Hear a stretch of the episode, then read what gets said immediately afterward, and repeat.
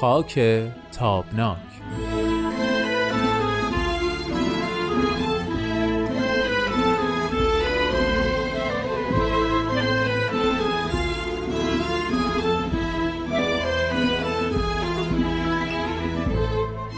وقتی همه شما شنوندگان خوب و صمیمی که این هفته هم مثل هفته های گذشته با برنامه خودتون خاک تابناک. با بنده هومن عبدی و مهمون عزیزمون امید فراهانی همراه هستید. به خیر و خوبی و خوشی باشه انشالله. خوش اومدید به برنامه خودتون و ازتون دعوت می‌کنم که این هفته هم تا پایان برنامه با ما همراه باشید.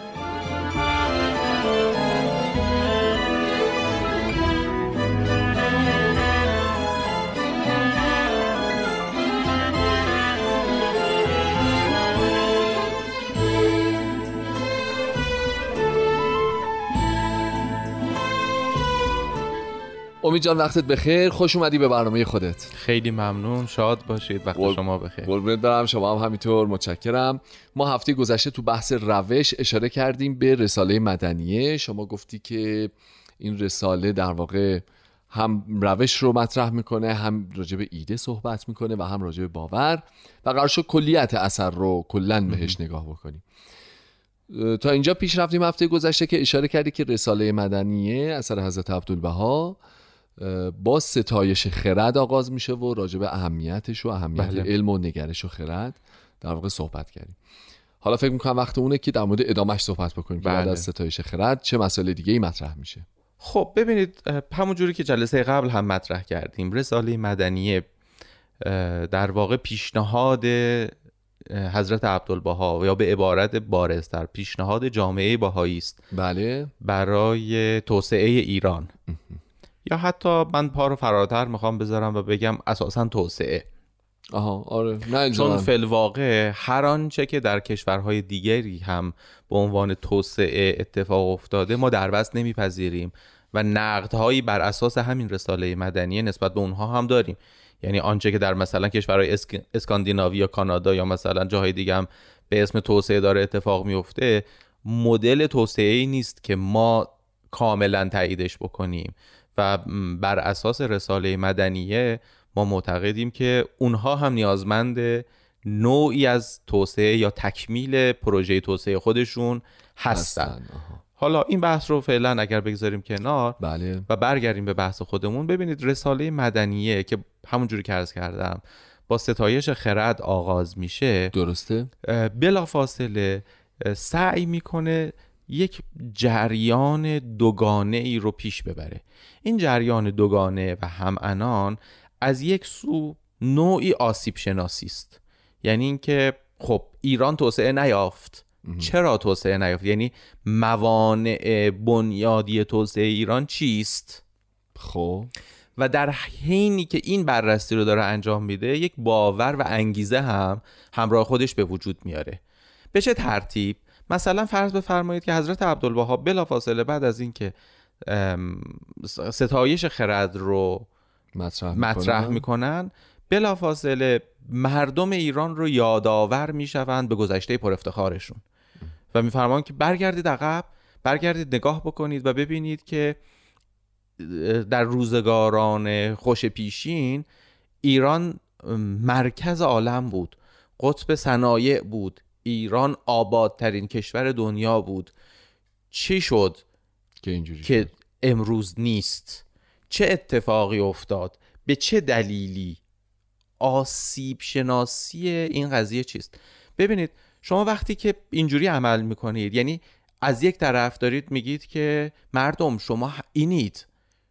شما شناسنامتون شما هویتتون شما بنیادتون یه همچین چیزی بوده. اینه.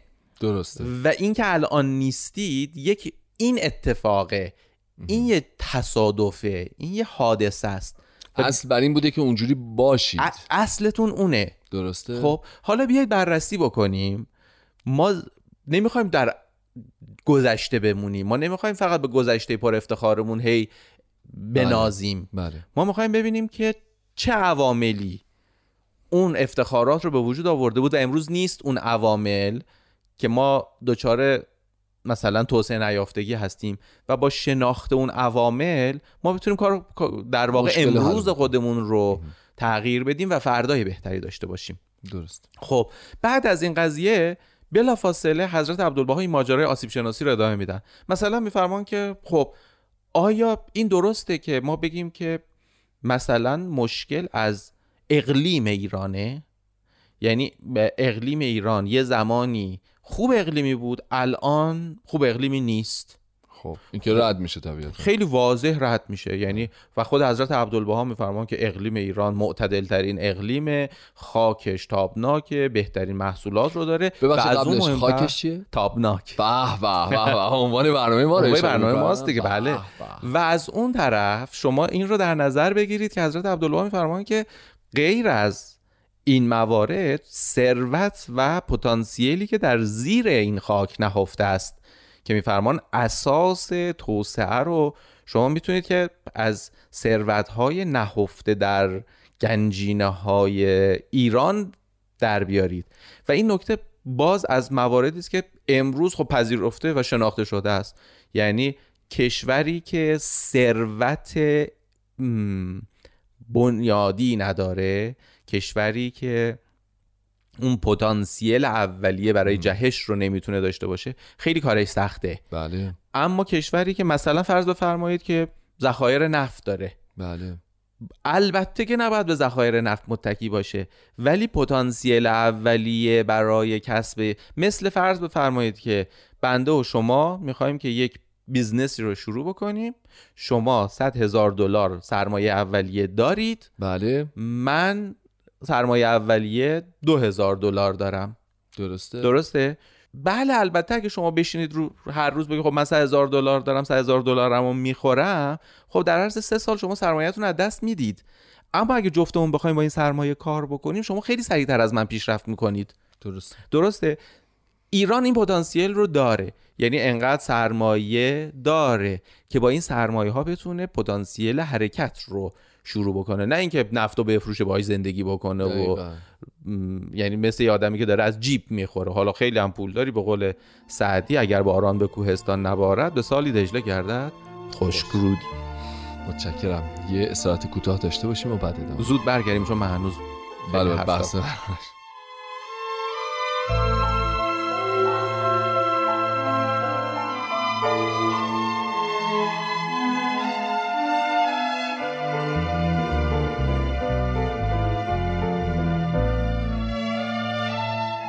خب امید جان طبق دستور شما خیلی زود برگشتیم و در خدمتیم بدون هیچ. می‌کنم. خب ببینید سوال دومی که حضرت عبدالبها طرح می‌کنن که خب چرا ایران توسعه نیافت؟ خاک ایران تابناک است. بله. آیا مردم ایران این سوالی است که حضرت عبدالبها مطرح می‌کنن آیا مردم ایران بی استعدادند نکنه. نکنه مردم ایران بی استعدادند و این رو خیلی قاطعانه جواب میدن که خیر. اینجوری نیست و مردم ایران در هوش و ذکاوت و استعداد جزو سرآمد کشورهای دنیان.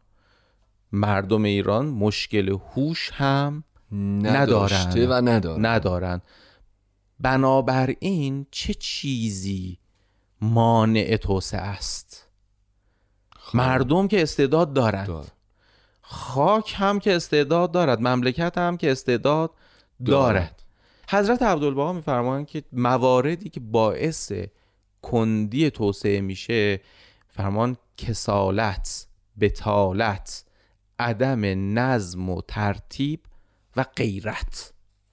اما اینا ما تا کی باید بشینیم و منتظر باشیم که یک تغییری ات- اتفاق بیفته؟ نظم نداریم. هنوز هم که هنوزه نداریم. این که مال 130 40 سال پیشه. بله. هنوز هم ما مردم ایران نظم نداریم. حوصله نداریم. حالا بذار باشه. بله. حالا کی حوصله داره؟ حالا بذار من این جو حالا ببینید اینجوری شما نمی‌تونید به توسعه برسید. من یه مثال برای شما بزنم. موقعی که جنگ جهانی دوم با بمباران اتمی هیروشیما و ناکازاکی خاتمه پیدا کرد. بله. دولت ژاپن بلافاصله بعد از جنگ یک رفراندوم برگزار کرد. رفراندوم این بود که مردم ما درب و داغون شدیم و نسل بعد از ما که گناهی نکرده. آیا موافقید که به جای اینکه مثلا فرض بفرمایید در هفته ما سی ساعت کار می‌کنیم بیایم در هفته چهل ساعت کار بکنیم؟ با همون حقوق. حتی با حقوق کمتر. و مملکتمون رو بسازیم. که خیلی زود ما به یک توسعه برسیم که نسل بعد تاوان این جنگ رو نپردازیم. خب سال 1946 این رفراندوم انجام شد و اکثریت مطلق ژاپنی ها رأی دادن که ما حاضریم. بله. ما حاضریم با حقوق کم کار زیاد بکنیم و کشور رو کشور رو بسازیم. بسازیم 50 سال بعد یعنی سال 1985 درست گفتم؟ 1995 ببخشید. دوباره اومدن همین رفراندوم رو برگزار کردن و گفتن که مردم ما به توسعه رسیدیم و پدران ما جوری کار کردن که ما امروز جز توسعه یافته ترین کشورهای دنیاییم. حالا ما یه رفراندوم سه گزینه ای می‌ذاریم. خب. همین وضعیت رو ادامه بدیم. ساعت کار رو کم بکنیم. حقوق همینجوری باشه. ساعت کار تغییر نکنه حقوق زیاد بشه. خب نتیجه رفراندوم این بود که همین وضعیت رو ادامه بدیم. ما راضیم. بذار پیشرفت رو ادامه بدیم نسل بعد از ما از ما وضعش بهتر باشه. باریکلا خیلی خوب. این اون همت و غیرتی است که لازمه. 25 6 سال پیش من سرباز بودم در تهران و صحبت این بود که پنجشنبه ها تعطیل بشه. سربازی؟ یعنی پادگان, پادگان. در واقع به من سرباز ربطی نداشت. برای بله، بله. پرسنل اونجا. می‌گفتم به جای اینکه پنج شنبه از هشت صبح مثلا فرض کن تا یک بعد از ظهر بیاین بیاین. این پنج ساعت کار رو تقسیم می‌کنیم. در اون پنج روز دیگه پنج روز دیگه یه ساعت اضافه کار بکنیم پنج شنبه تعطیل بشه. بله. خب همه در واقع کادر نظامی پادگان می‌گفتن آقا ما یه روز در هفته میایم سر کار که کار نکنیم. حالا انگار روزای دیگه چه کار می‌کردن. ولی میگو آقا من یه روز در هفته میام که با دوستان با همکارام گل بگم و گل بشنوم و چایی بخورم. حالا اگر پنجشنبه رو تعطیل بکنه من چهارشنبه رو کار نمی‌کنم. یا مثلا فرض کن من یه بابایی رو دیدم که یه شلنگ بزرگ خیلی مفصلی رو لوله کرده بود داشت میذاشت توی ماشینش که به تعبیر بیادبانه بدزده بعد من گفتم که جناب سروان این کاری که می‌کنی دزدی نیست؟ گفت نه. دولت ما اصولا دولت مشکل داریه حقوق منو سه قسمت می‌کنه. چون نمی‌تونه همه حقوقمو یه جا بهم بده. خب. حقوق منو سه قسمت می‌کنه. یه قسمتشو نقد بهم میده. خب. یه قسمتشو برام می‌ذاره تو صندوق بازنشستگی. یه قسمتشو جنس می‌خره تو می‌ذاره تو پادگان چون پول نداره برای پادگان جنس بخره این سهم منه. می‌ذاره تو پادگان. اونی که ارزه داره سهم خودشو ور میداره می‌بره. اونی که ارزه نداره. سهمش میمونه تو پادگان. ببینید تا روزی که ما اینجوری فکر می‌کنیم امیدی به توسعه نیست. امیدی به توسعه نیست.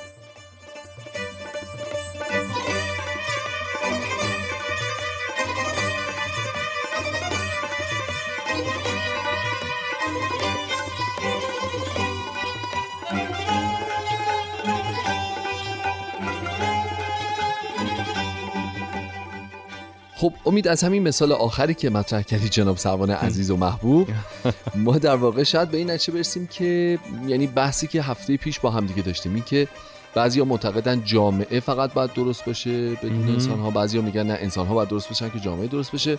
و اشاره کردی تو که ما معتقدیم هر دو همزمان باید با هم دیگه برن. بله کاملا. الان تو این بحث قشنگ میگوجه یعنی بنده خدا معتقد بوده که جامعه درست کار نمی‌کنه.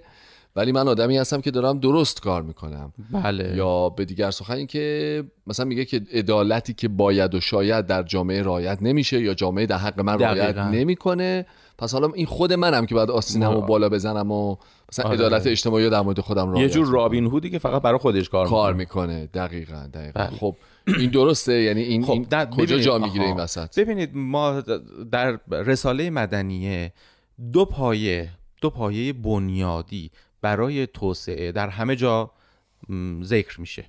این دو پایه عبارتند از علم خرد بله. فهم منطق که صحبت کردیم که صحبت کردیم پیش. و دیگری عدل عدالت. آها. عدالت نه فقط در بعد اجتماعی عدالت در بعد سیاسی. یعنی در واقع عدالت اجتماعی و سیاسی مطرح میشه. باز این هم ضمن اینکه به عنوان پتانسیل توسعه در این کتاب داره مطرح میشه در همون صفحات اولیه ذکر میشه که با چالش های جدی روبروست اجرای عدالت؟ بله و اصلا فهمش. فهمش آها. فهمش و اجرایش. موارد در واقع چالش های اصلی عدالت رو حضرت عبدالبها در وهله اول سیاسیون منفعت طلب ذکر می‌کنن. ببخشید قبلش من یه سالی مثلا یعنی تعریفامون اول با هم یکی خب. بکنیم. ببین اگه من درست فهمیده باشم ما یه مفهومی داریم به نام توسعه. درسته. یه سقف میبینیمش آها. که زیر این سقف دو تا ستونه. یعنی این سقف روی دو تا ستون قرار گرفته است. بله. درسته؟ درسته. یه دونه خرد فهم اندیشه علم. که حالا راجبش باید بعدا مفصل صحبت کنیم چون تعریف بسیط تری داره از آها. خیلی خردگرایی ساده. آها یعنی از اون چیزی که هفته پیش بله. گفتیم مفصل مفصل تره بله باید بهش پس بپردازیم. این یه بوده یعنی یه ستون این بله. سقف یه ستون دیگهش عدالته. عدالته. که حالا خود عدالت هم باز دو بخش داره. فهم عدالت یعنی تو مباحث نظری و, و اجرای عدالت. آها. خب. حالا آسیب شناسی می‌کنن تو رساله مدنی حضرت عبدالبها عدالت رو. و میگن که ببینید عدالت در جامعه ایران نیست. چرا نیست؟ یا تعریف نمیشه. چرا نمیشه؟ یکی از دلایلش اینه که یه سری آدم سیاسی منفعت طلب هستن که اگر عدالت اجرا بشود یا عدالت فهمیده بشه من منافع اونا به خطر به. شدت به خطر میفته دقیقا. و حتی یعنی فقط منافع منافع مالی نیست الزاما. نه نه. س- سیاسی، این صندلیه. که روش نشستن. میلرزه. درسته. خیلی خوب. چنانچه لرزید. آها. اما از لرزیدی که میگی یعنی برمیگردی به تاریخ ایران؟ بله صد بله صد درصد. در واقع ببینید انقلاب های متعددی که در ایران آها. داره اتفاق میفته یکی از ببینید خواست اصلی انقلاب مشروطه عدالتخانه است. بله بله خیلی خوب. ولی باز تاکید می‌کنم من این جمله رو در طی این جلسات بارها و بارها به کار خواهم برد. وضوح فکری درباره مفهوم عدالت وجود مهمه. نداره. چرا؟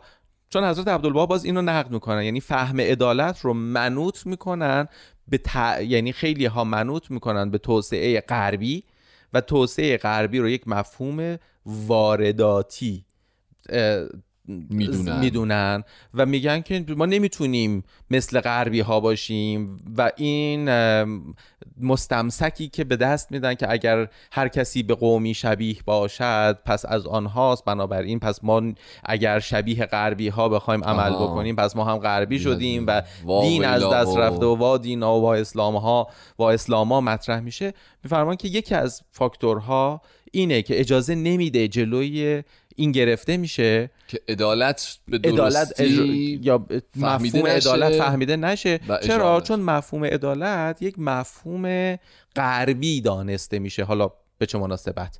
و از اون. بدتر میفرمان که آدمایی هستن یا گروهی هستن که معتقدن که آقا اب نداره باید این تحولات انجام بشه این فهم باید انجام بشه این توسعه باید انجام بشه. اما آهسته آهسته. آها.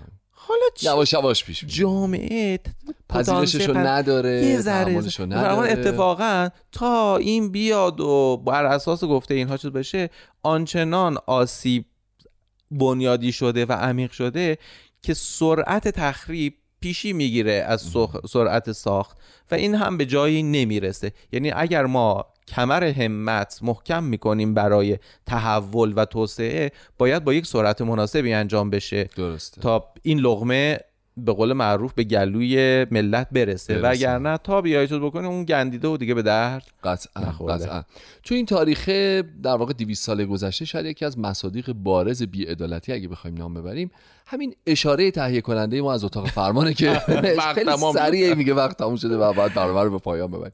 دوستان خوبم اگر من هفته بعد از دست تهیه کننده زنده مونده بودم خدمت شما هستیم. البته امید قطعا با شما همراه خواهد بود تو برنامه هفته آینده خواهی کتابناک که این مفهوم رو پی خواهیم گرفت و به ساختار شناسی عدالت در واقع بیشتر خواهیم پرداخت. درسته؟ دقیقاً. یعنی ما مفهوم خرد و خردگاهی و عللش رو و آسیب شناسیش رو بررسی کردیم.